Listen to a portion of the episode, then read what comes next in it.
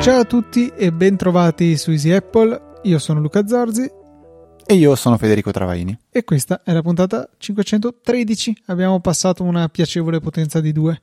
Eh, ok, bene. Beh, 512 è un numero abbastanza caratteristico per... eh, 2 alla 9 se non sbaglio.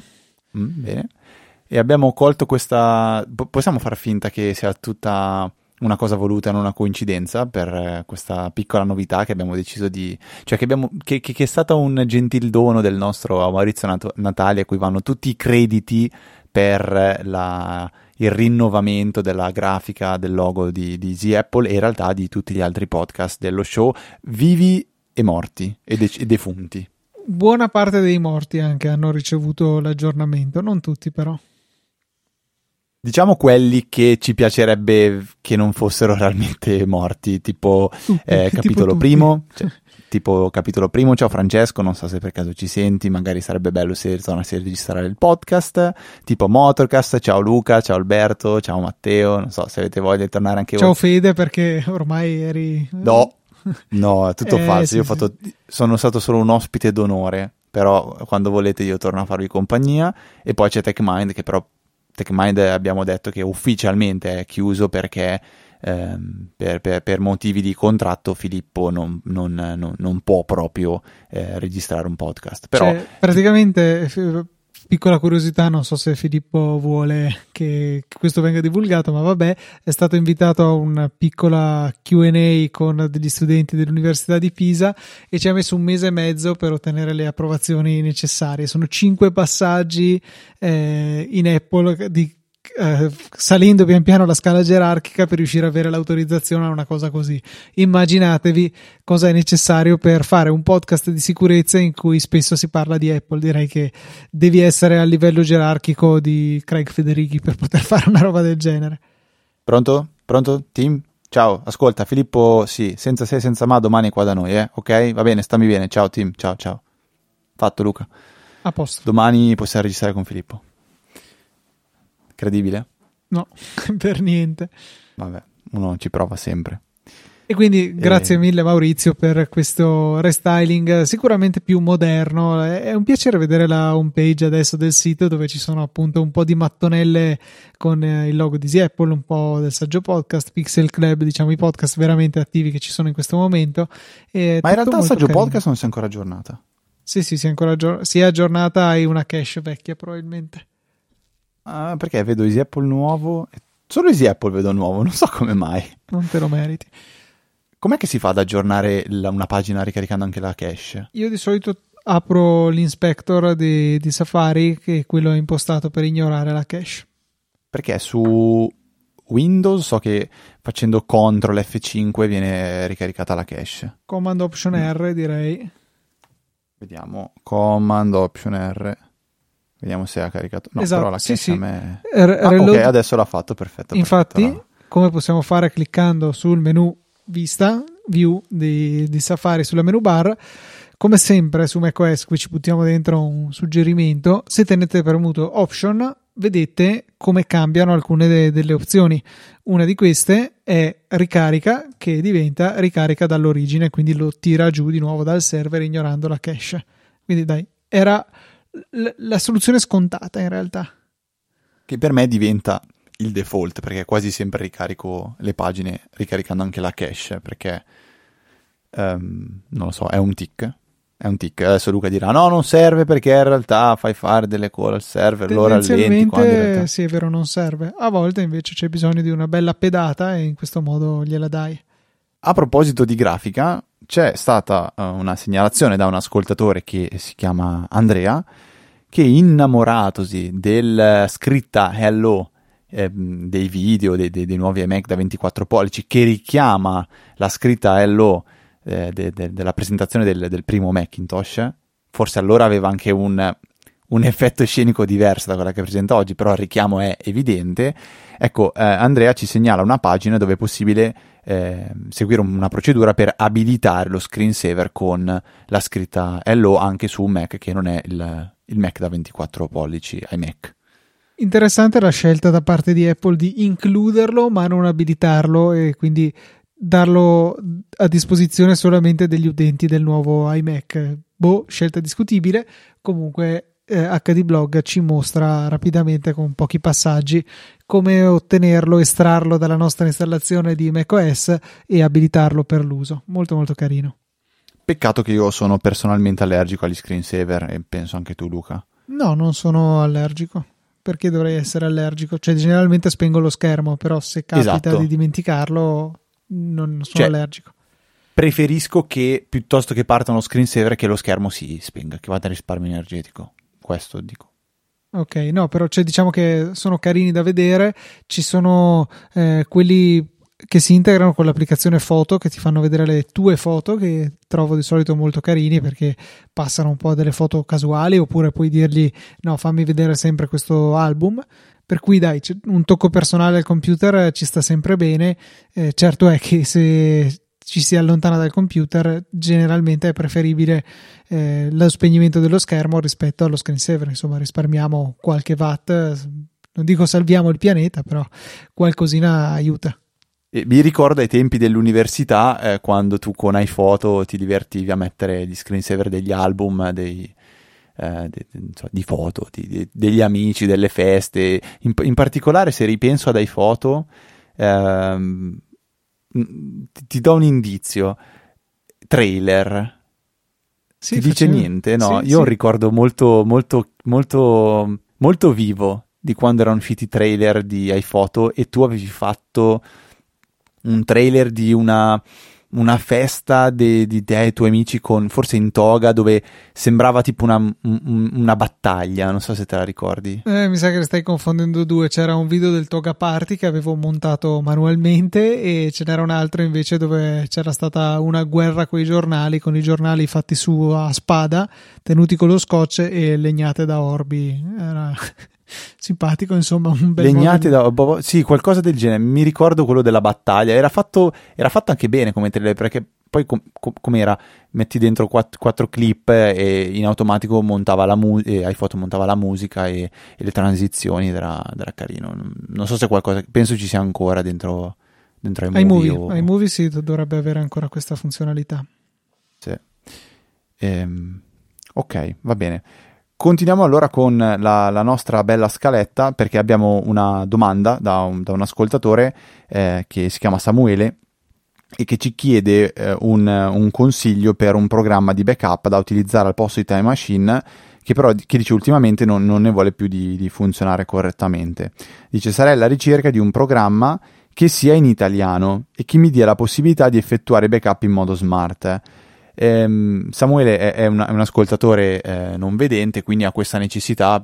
Immagino che eh, il programma sia in italiano per poter sfruttare al meglio l'accessibilità.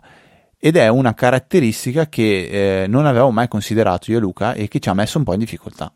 Sì, onestamente sono in completa difficoltà nel consigliare un programma che abbia tutte queste caratteristiche, perché per il backup la mia scelta ricade sempre su ARC, ARQ, che è estremamente versatile, consente di scegliere eh, svariati tipi di destinazione per il backup, può essere un disco esterno, può essere un NAS, può essere dello storage eh, in cloud, Dropbox, Backblaze, S3, Google Drive, OneDrive, supporta veramente di tutto.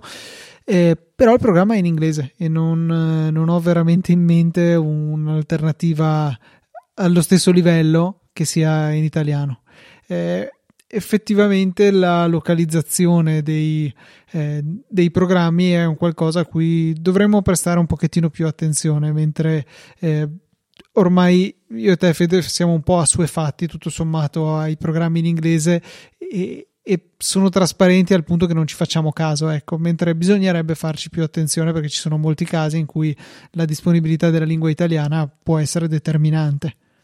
Sì, diciamo che ehm, quando si fanno certe operazioni col computer bisogna interagire proprio in inglese, per esempio il terminale o altri, altre, altre, guide di installazione, cioè proprio si, si parla, l'inglese va conosciuto ehm, per poter fare certe cose, a meno di non sapere quello che si sta scrivendo, fare copia e incolla, premere invio e stop, quindi è un requisito un po', un po' così. Io rilancio la sfida a Samuele e gli dico, ma Samuele, potrebbe essere questa l'occasione per dire mi metto a, a, a imparare mm. magari un po', no, un po perché, l'inglese. No, perché magari il suo problema è che con VoiceOver glielo legge in italiano. Ah. Bashcoop, Your Computer, cioè... Ho capito, ho capito, ho capito, non, non, ci avevo pensato in questo. Strano, cioè potrebbe capire più o meno se è una parola italiano o inglese comunque il, il Mac, cioè o meglio abilitare il bilingua.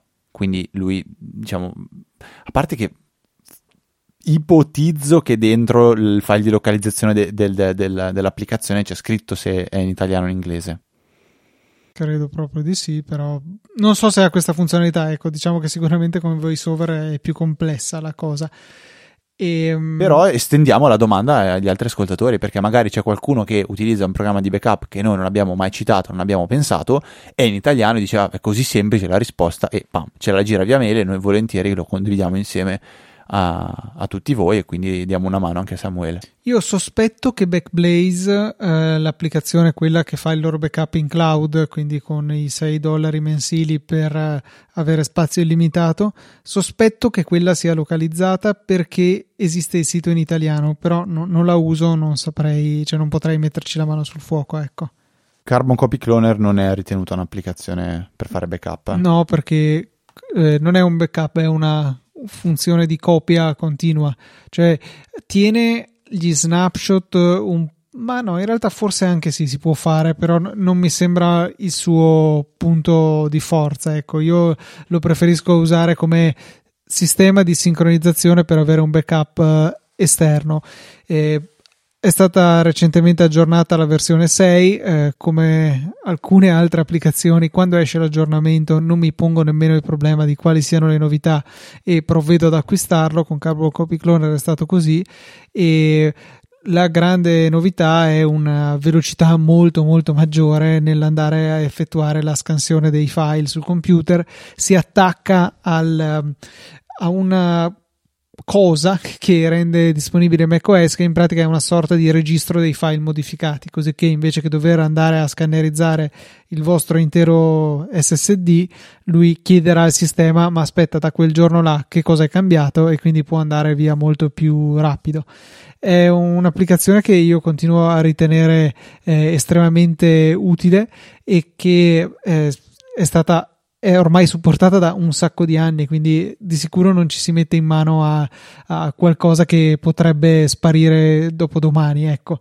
Eh, Carbon Copy Cloner permette di fare anche dei backup avviabili che su Mac Intel sono un po' più facili nel senso che eh, la, la, gestione dei backup avviabili cioè un disco esterno che se connesso al computer all'avvio tenendo premuto Option Option Option è Action cos'è tipo un Epsilon? no è tipo no. Action Option un'opzione un'azione opzionale, non lo so cosa mi è venuto fuori.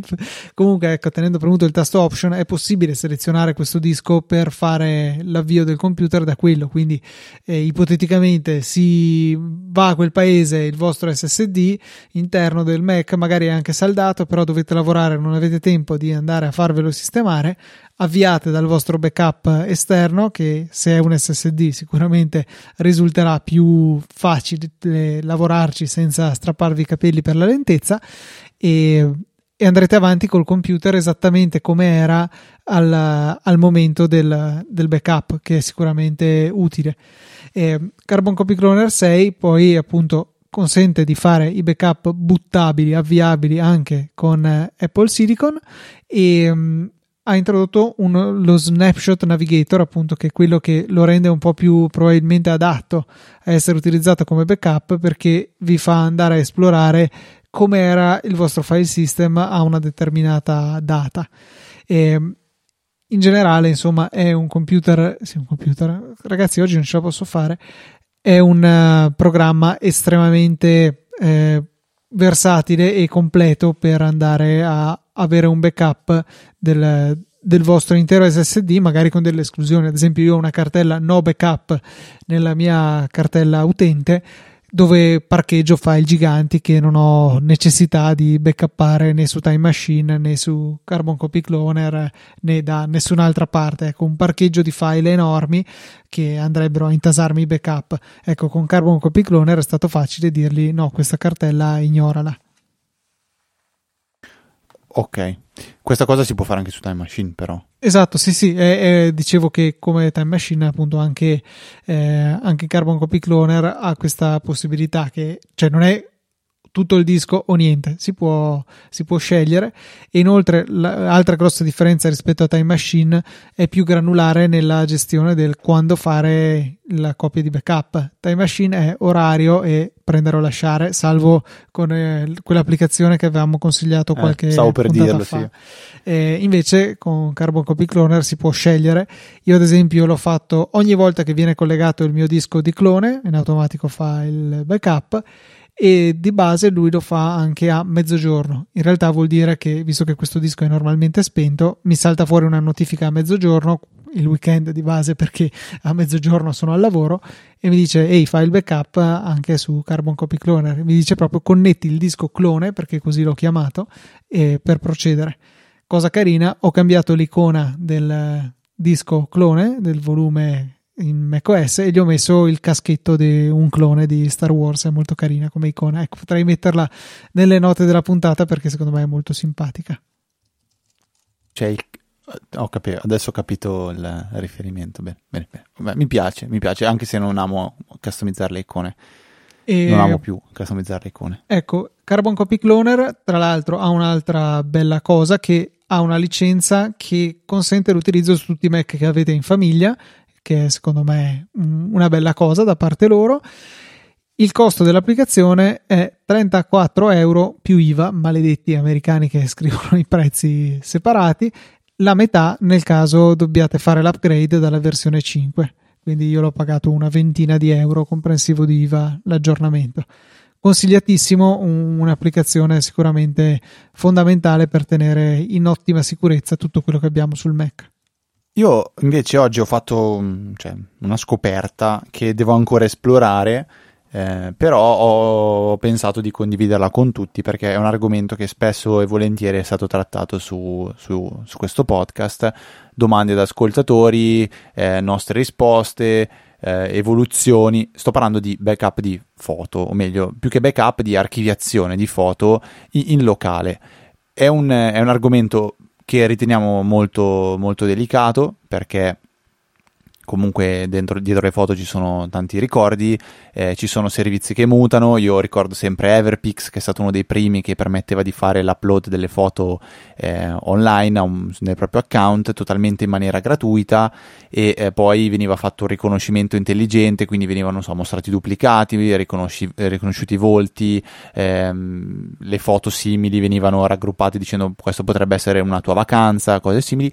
Oggi ci sono tantissime evoluzioni. Ehm, ehm, cioè Google Photos che di recente ha deciso che, se non sbaglio da giugno, tra, quindi tra pochissimo non sarà più gratuito, ehm, Plex ha deciso di abbandonare la, la sua parte di, di, di, di, archiviazione delle foto.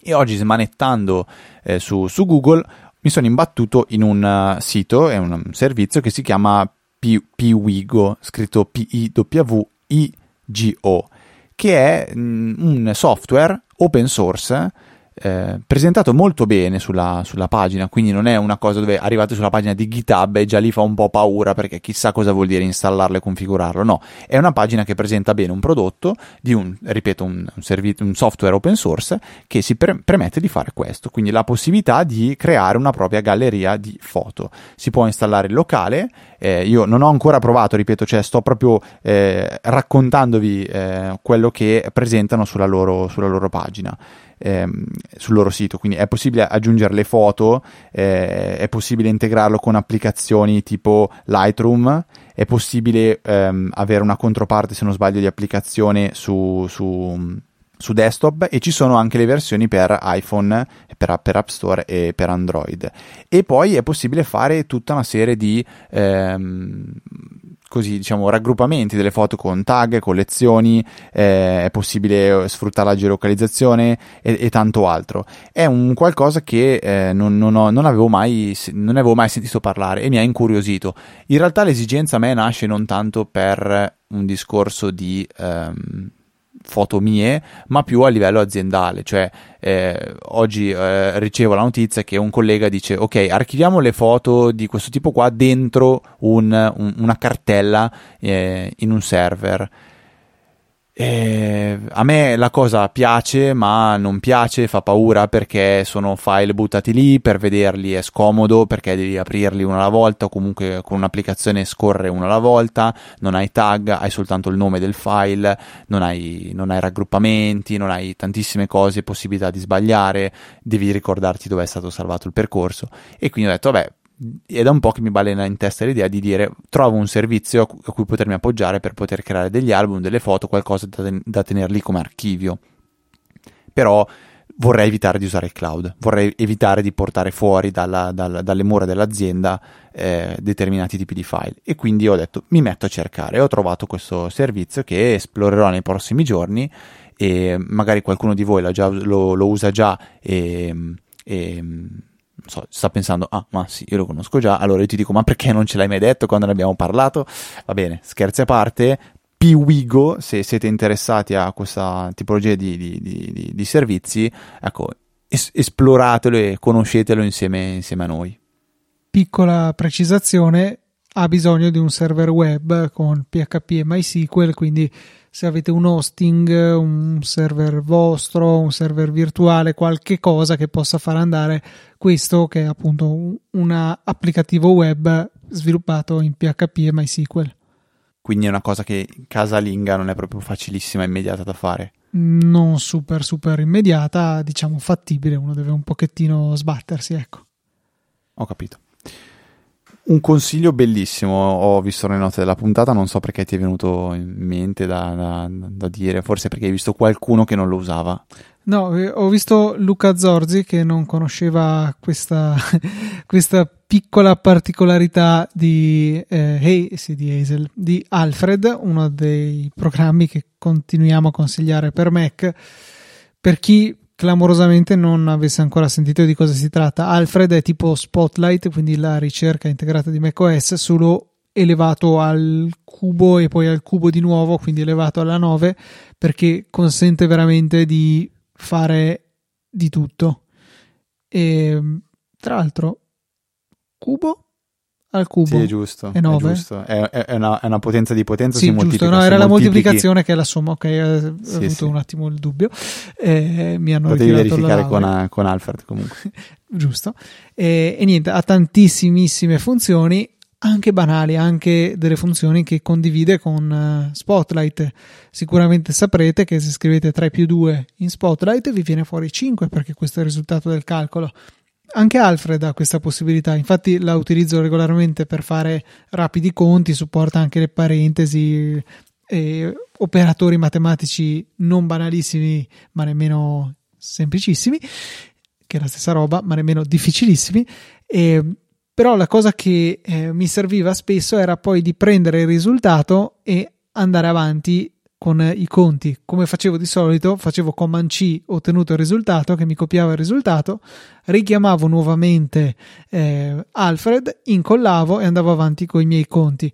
Ma eh, ascoltando l'ultima puntata di Automators su Relay FM, la puntata 76, che si chiama proprio Automating with Alfred, che eh, finirà immediatamente nelle note della puntata in modo che possiate recuperarla, eh, ho sentito un eh, suggerimento da parte di Rosemary che dice: Beh, ma poi quando avete finito di fare 3 più 2, andate a premere il tasto uguale e in quel modo il 5 diventerà il contenuto della, della barra di Alfred per andare avanti con i vostri calcoli. Questo è per me veramente una grande svolta perché in precedenza appunto era molto più macchinosa la cosa. Automator è un un podcast che non conoscevo, l'abbiamo citato, sì. Mm, in passato non lo so, di sicuro ve lo linkiamo adesso. È con David Sparks. Ma David è eh, esatto, ti so per chiedere proprio quello. Se David era David di eh, Mac Power, Mac Power User, esatto, che non sì, esiste sì. più. Sì, che esiste. Cavoli, ah. devi veramente riprendere ad ascoltare podcast seri. No, Mac Power User è non. cioè, io l'ho trovato quando lo ascoltavo, lo trovo un po' ripetitivo. No, cioè no. mi sembra che dicono sempre le stesse cose. Non, non credo, non, non, è così. Poi, tra l'altro, adesso da adesso, sa, due anni che eh, Katie Floyd è stata sostituita da Steven Hackett e secondo me sono un'ottima coppia David e Steven, quindi ti consiglio di ascoltare. Già questa notizia, già questa notizia che non, non, onestamente non sapevo, mi, mi, fa un po' più venire voglia di ascoltarlo. In realtà che io non, ho, non, non riesco a trovare il tempo da dedicare all'ascolto dei podcast perché li ascolto solo quando sono in macchina e potresti macchina, andare molto eh, piano.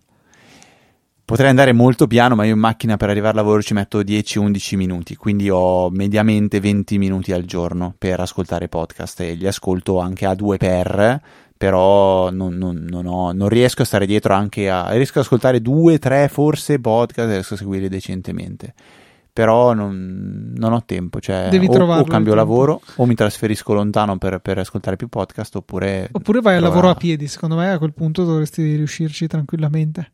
Mi sembra un compromesso che non sono disposto ad accettare, però detto questo... Eh, non so se c'è altro da aggiungere su questo, su questo tema, perché io sono sicuro che tu questo lo sapevi, perché all'università lo usavamo. No, io non facevo, non ho mai fatto uguale. Cioè, quando ti rendi conto, ah no, ma aspetta, questo andava al denominatore, quindi o facevo copia e incolla, oppure tornavo indietro all'inizio, mettevo le parentesi, scrivevo fratto, cioè, invece l'uguale mi risolve un sacco di problemi.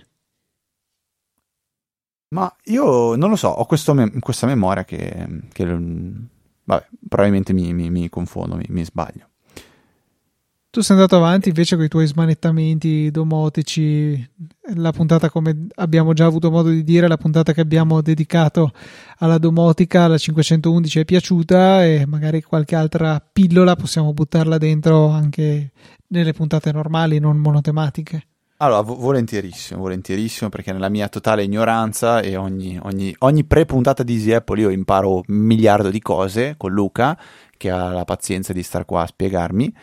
E, ehm, beh, prima cosa fondamentale da dire è che sono contentissimo perché è stato annunciato da Home Assistant che dentro l'installer ufficiale di, eh, dei, dei Raspberry è stata inserita la possibilità di installare direttamente Home Assistant. Quindi, se scaricate l'installer del, del Raspberry Pi, ehm, cosa succede? Che vi chiede cosa volete installare? Volete installare Raspbian? Volete installare eh, RetroPie, volete installare, come si chiama il media center? Eh... Non XBMC, ma Cod, Cod, eh, co, Cody si co, potrebbe essere. Cody, Cody, esatto. O volete installare Home Assistant, quindi è diventato ancora più semplice usare Home Assistant su Raspberry. Io vi invito ancora di più a eh, provare a smanettare, a divertirvi con un aggeggino del genere e con quattro stupidate. E, ehm, io vi racconto una delle cose che ho fatto di recente che ehm, ehm, così penso possa darvi spunto per pro- un progetto che è sicuramente un po' più complesso del banale installare due lampadine e quattro interruttori, ma assolutamente non impossibile perché l'ho fatto io. C'è da pre- premesso che potrebbe essere un po' costoso perché cosa, cosa riguarda? Riguarda eh, videocamere. Videocamere di sorveglianza che eh, potete acquistare comodamente su Amazon. Io ho scelto uh, quelle della Reolink, le mm, B800 si chiamano il, il, modello che ho installato io, sono videocamere da esterno con una risoluzione da 5K, eccetera, eccetera, e avevo comprato un bundle con il suo N- NVR. L'NVR sostanzialmente è un gestore delle videocamere con dentro degli hard disk per fare la registrazione. È il videoregistratore, video... insomma, proprio il VCR sì. de- delle telecamere. Esatto. Quindi le videocamere si collegano direttamente a questo registratore che poi è messo in rete e eh, essendo in rete quindi poi permette di rendere queste videocamere accessibili così come tutto il resto. Eh, il problema è che fa, fa, un po' schifo la gestione del, di, di, questo registratore, è, è molto limitata, eh, i parametri che si possono usare sono, sono veramente pochi e la parte di motion detection, quindi la, la, quella possibilità di ehm, essere avvisati se la videocamera registra un evento è anche, ancora limitatissimo, cioè banalmente avete uno, un, un, uno slider per dire se la sensibilità deve essere bassa o alta e una programmazione fatta a ore in maniera assolutamente non flessibile. Quindi, eh, anche su consiglio di Luca, che con me si è messo a smanettare a cercare, abbiamo scoperto che esiste un software che si chiama Frigate che eh, è possibile installare direttamente dentro Home Assistant. E cos'è questo Frigate? È un gestore di videocamere. Funziona benissimo anche con quelle dell'Aeolink o comunque con qualsiasi videocamera che è in grado di trasmettere il suo flusso video. Il flusso video delle telecamere sol- solitamente viene trasmesso tramite un protocollo che si chiama RTSP, quindi dovete verificare che la videocamera che state acquistando supporta la trasmissione del suo, del suo flusso video tramite protocollo RTSP. E una volta installato Frigate è possibile eh, configurarlo in modo tale che lui prende in pancia questi flussi eh, RTSP, li prenderà con un, eh, un, un, diciamo un, un, flusso molto, molto più, eh, passami il termine, eh, scadente, più lento, cioè soltanto 5 frame al secondo possono bastare per quello che deve fare Frigate, e farà in automatico la motion detection. Quindi verificherà che ehm, nelle immagini che lui cattura non ci siano dei movimenti o, o, addirittura è in grado di riconoscere persone e oggetti. E già qua è la parte bella perché è possibile dirgli che oggetti riconoscere. Eh, il registratore della Reolink vede un movimento, punto. Mentre con Frigate si può dire riconoscimi soltanto i gatti, riconoscimi soltanto le persone, riconoscimi soltanto le macchine. C'è tutta una serie di parametri che si possono personalizzare, quindi banalmente io so che lui non mi ehm, notificherà mai se vede passare un gatto o un cinghiale, perché se lui non riconosce il cinghiale come uomo e io non gli dico riconoscimi un cinghiale, lui dice per me quello non è un uomo, è un motion, ma non è un uomo, quindi me ne frego. E questo è uno, è uno dei primi vantaggi di, di, di, di, Frigate, che permette anche di fare, nel caso si verificano delle... delle um, scusate se dico motion detection, Luca non mi ha ancora bacchettato, quindi finché non mi bacchetta vado avanti a dire dei, dei movimenti, è possibile dirgli, bene, fammi uno screenshot, quindi salvami un, l'immagine di quel momento in cui tu hai iniziato a vedere una persona, oppure registra una clip mantienila per due giorni, mantienila per cinque, mantienila per sette se è una persona, cioè ci sono tutti questi parametri qua. E il bello è che è integrato na- quasi nativamente, ma basta installare un plugin in Home Assistant. Vuol dire esporre tutti questi parametri di Frigate a Home Assistant e poterli usare per fare delle automazioni. Quindi banalmente a me il motion detection non serve che funzioni sempre, funziona quando metto l'allarme quindi quando su Home Assistant gli dico metti l'allarme, oppure gli dico quando non sono a casa, attiva il motion detection. Ehm, oppure un altro tipo di utilizzo che ho fatto io è uso il motion detection come sensore di movimento per accendere una lampadina. In garage c'è una videocamera e quando riconosce una persona, questa videocamera, tramite Home Assistant accende la luce del garage. È una, eh, una, una, una, cosa super, super semplice che sono riuscito a fare tramite Frigate e che non avrei mai potuto fare tramite ehm, il buon eh, NVR della Reolink che per ora sta lì e fa le sue registrazioni. Ecco, lo tengo buono praticamente per quello, perché registra continuamente eh, i video de, di, di, sorveglianza e li mantiene per quello che serve, quello che, garanti, quello che permette la legge e poi li, li elimina eh, permette di fare anche le, le, le maschere, eh, quindi per evitare, non so, se c'è un angolo per cui per voi c'è la, la, la, la non so, non serve verificare il motion detection in quella zona lì, si può tranquillamente oscurare e comunque ha tantissimi bei parametri. E questo è un po' un esempio che ehm, vi permette di capire quello che è possibile fare con la domotica. E non bisogna pensare, poi concludo, non so Luca se tu hai qualcosa da aggiungere, non serve pensare di dire ah allora devo mettere le, video, le, videocamere in tutta la casa. No si può partire anche da una semplicissima videocamera da 30-40 euro eh, possibilmente non wireless io ve lo consiglio per, per, un motivo non wireless perché tanto ci dovete tirare l'alimentazione a meno che non sia una di quella batteria però vabbè tanto che ci tiro l'alimentazione ci tiro un cavo, ci tiro un cavo Ethernet eh, possibilmente PoE e ho tirato alimentazione e rete quindi evito di dare, cioè anche saturare banda di, di wifi e questo e quant'altro. Quindi una stupida telecamerina, eh, un Raspberry, Re, eh, eh, Frigate e ci si diverte a fare tutti questi tipi di, di, di, automazioni. Poi pr- proprio per sperimentare. Eh, la cosa da aggiungere è questa, che tutta questa procedura non è che è, è, è, gratis, cioè richiede tanta potenza di calcolo da parte del processore e quindi già un Raspberry non dico che fa fatica, ma riesce a farlo, però non pensate di dargli magari 6 telecamere, una la gestisce bene, due le gestisce ancora, magari già su 4 inizia ad andare in sofferenza.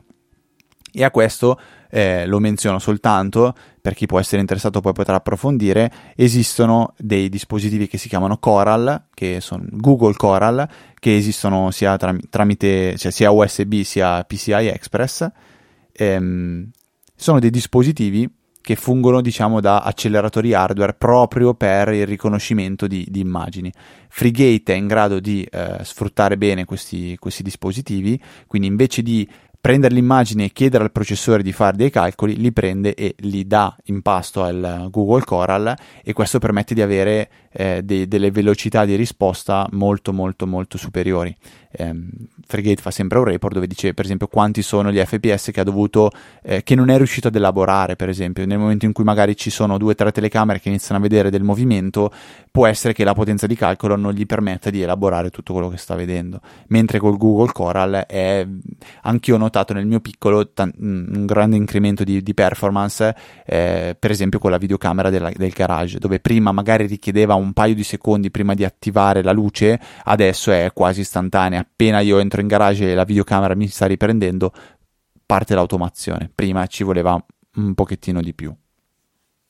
Sicuramente Freegate eh, lascia spazio all'immaginazione, cioè un tipo di riconoscimento che una volta era difficile da realizzare in casa diventa assolutamente alla portata di molti.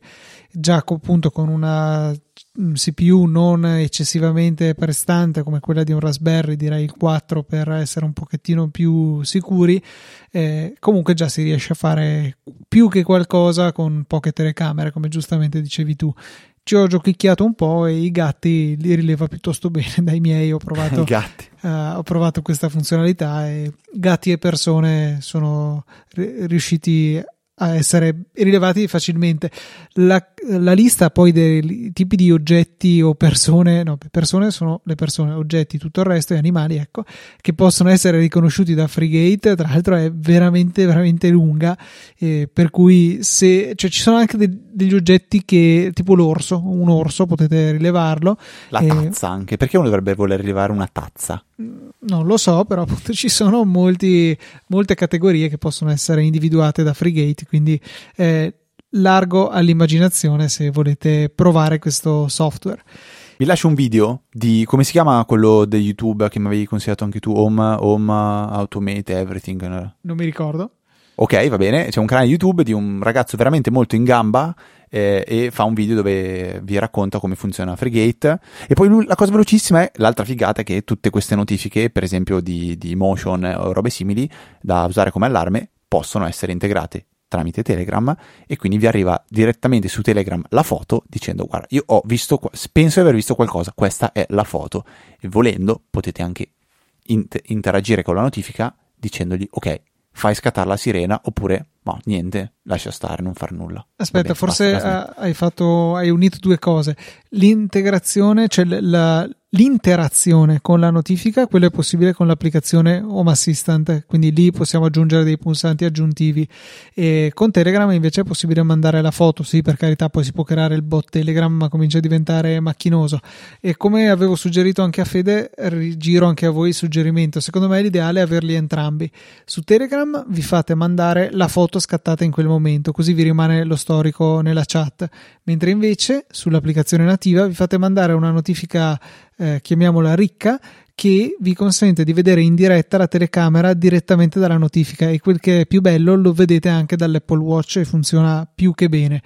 In aggiunta c'è la possibilità di eh, avere anche ulteriori pulsanti sotto il video in diretta che dicono che ne so, accendi tutte le luci, fai suonare la sirena, qualsiasi, fai partire il, il robot aspirapolvere nella speranza che faccia inciappare il malvivente, cose di questo genere.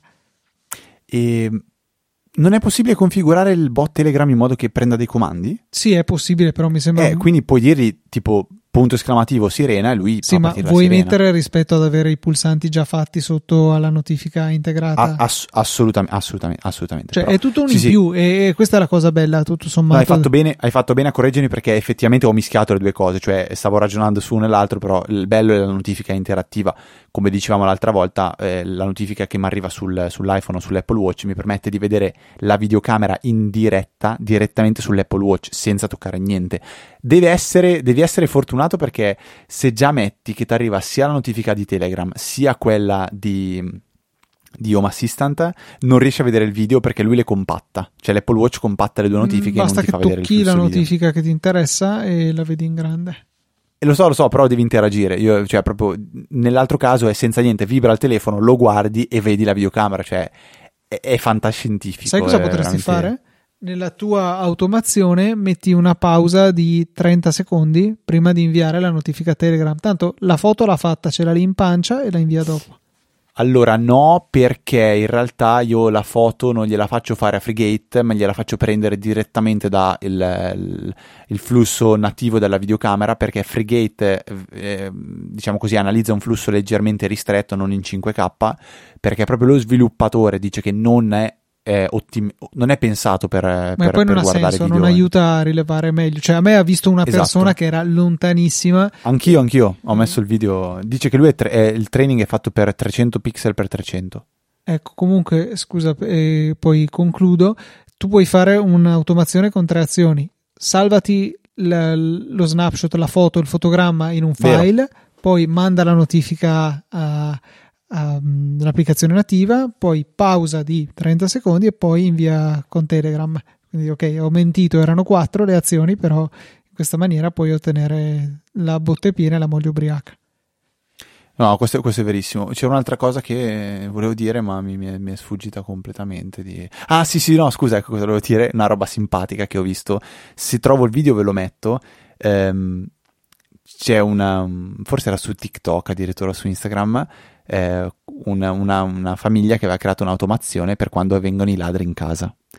Eh, cosa succedeva praticamente? Che eh, la persona diceva attiva modalità lar- eh, ladri, praticamente venivano spente tutte le luci, poi si accendevano tutte le luci di rosso, partiva una musica tipo tipo da, da, film horror, tipo da boh, e, e, Alexa diceva benvenuto ladro, mi spiace per te, ma hai scelto la casa sbagliata. E poi partiva la musica tipo da, da omicidio, da, da cioè una, una, roba bellissima da serie. Vengono i ladri e li faccio scappare io. Eh, se trovo il video ve lo, ve, lo, ve lo linko perché non mi ricordo dove l'avevo trovato. Fantastico. Ho finalmente trovato dopo giusto qualche mese dal lancio di iOS 14 ho trovato un uso per il triplo tap posteriore o il doppio tap che, che dire quello che si preferisce insomma sul telefono. Cioè fino ad ora non avevo veramente trovato il, il motivo per usarlo. Adesso l'ho trovato e eseguire uno shortcut con un singolo comando il comando è imposta l'uscita sulle AirPods. Per quelle volte che le AirPods rimangono intrappolate dalla Apple TV, ad esempio, tiro sul mio iPhone, triplo tap sul suo dorso e ecco che le AirPods magicamente si vanno a connettere all'iPhone. Mi spiace che non ci sia anche sull'iPad una funzionalità analoga, ma mi rendo conto della ridicolezza dell'andare a battere sul retro di un tablet. Però con l'iPhone funziona veramente bene e è super comodo per quei casi appunto in cui le AirPods non fanno il cambio automatico per andare al dispositivo che sto usando, ma rimangono dove decidono loro. Io continuo a usare quello di Satispay che è comodissimo. Ma ti capita mai di attivarlo per sbaglio? No, finora no. Cioè, per la verità sono 24 ore che ce l'ho attivo e non mi è ancora capitato. No, perché a me capita raramente, una volta ogni 10-15 giorni, di, parte da solo Satispay, dice ma chi ti ha chiamato? Vabbè, okay. eh, nessun, nessun problema. Direi che con questo possiamo concludere la puntata odierna. Eh, solamente due ascoltatori da ringraziare, anzi tre. In questo momento è arrivata la donazione di Ivan, che quindi salta la coda. Grazie Ivan Gentile per il tuo eh, generoso contributo. Ringraziamo poi anche Michele Olivieri e Davide Tinti che eh, sono i donatori di questa settimana insieme ad Ivan. Grazie mille per il vostro supporto. Sezione supportaci del sito easypodcast.it trovate tutti i riferimenti. Satispay, Apple Pay, carta di credito, PayPal, tutti i vari metodi che potete utilizzare per sostenere il nostro lavoro settimana dopo settimana. A questo punto, Fede, direi che come prodotto della settimana potresti suggerire? No, io ce l'ho, io ho un prodotto ah, della settimana okay, innovativo. Eh, perfetto. Che ho, che ho comprato in questi giorni. Vi ricordiamo che tutto ciò che comprate su Amazon partendo dai nostri link ci aiuta, ci supporta e c'è anche il bot Telegram Easy Podcast Bot che vi aiuta a vi aiuta ad aiutarci. Ecco, basta mandare i link Amazon e poi il resto ci pensa lui. Detto questo, Fede, cosa ci consigli? Io ho comprato in questi giorni eh, perché non ero soddisfatto di come avevo mille cavi sul comodino per caricare eh, l'iPad, l'Apple Watch, l'iPhone e tutto il resto. Ho comprato un dispositivo che era in offerta, tuttora in offerta, eh, costa 40 euro ma con un coupon di 10 euro. Quindi con 30 euro portate a casa un caricatore per AirPods, um, iPhone, quindi wireless, e Apple Watch. E si chiama, e sapete che io non posso esimermi dal nominare il nome completo che è presente su Amazon, è Boaraino caricatore wireless, caricabatterie wireless 3 in 1 per Apple Watch 6, SE 5, 4, 3, AirPods 2 Pro, iPhone 12, 12 Pro, 12 Pro Max, 11, 11 Pro, 10, 10R, 10S 8 Plus, 8 Galaxy S20 con QC 3.0 adattatore. L'unica pecca che voglio menzionare di questo prodotto, ma non so se è dovuto al fatto che sono io psicopatico, è che io lo sento che fa rumore quando ricarica l'iPhone. Fa un leggerissimo rumore, ma io, il mio orecchio lo percepisce. E quindi mm, un po' mi dà fastidio. L'ho messo sul comodino, ma dalla parte lontana. Qui già soltanto allontanandolo un po' lo sento meno. Quindi eh, non so se sapete già che siete alla ricerca di questi dispositivi che non facciano rumore perché voi lo sentite, ecco, questo mi sa che non, non è quello adatto, o magari è il mio che ha qualcosa di strano. A parte questo, vi ricordo i contatti che sono la mail info.easyapple.org, la chat che è la EasyChat su, su Telegram, Twitter, siamo ftrava e lucatnt e il sito con tutti i contatti, tutte le puntate, le note delle puntate, la pagina per fare donazioni, tutti gli altri show ed è easyapple.org. Per questa 513esima puntata è tutto. Un bel saluto da Federico. Un bel saluto da Luca. E noi ci sentiamo la settimana prossima con una nuova puntata di Easy Apple.